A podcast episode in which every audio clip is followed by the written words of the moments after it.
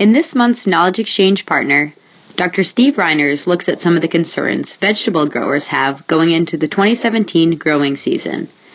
Labor, the cost of doing business, FSMA, and weather are just a few. Eric Kingsley looks at the challenges in the markets for low-grade wood in the Northeast, a critical part of the overall market for timber products. For more information, visit farmcrediteast.com.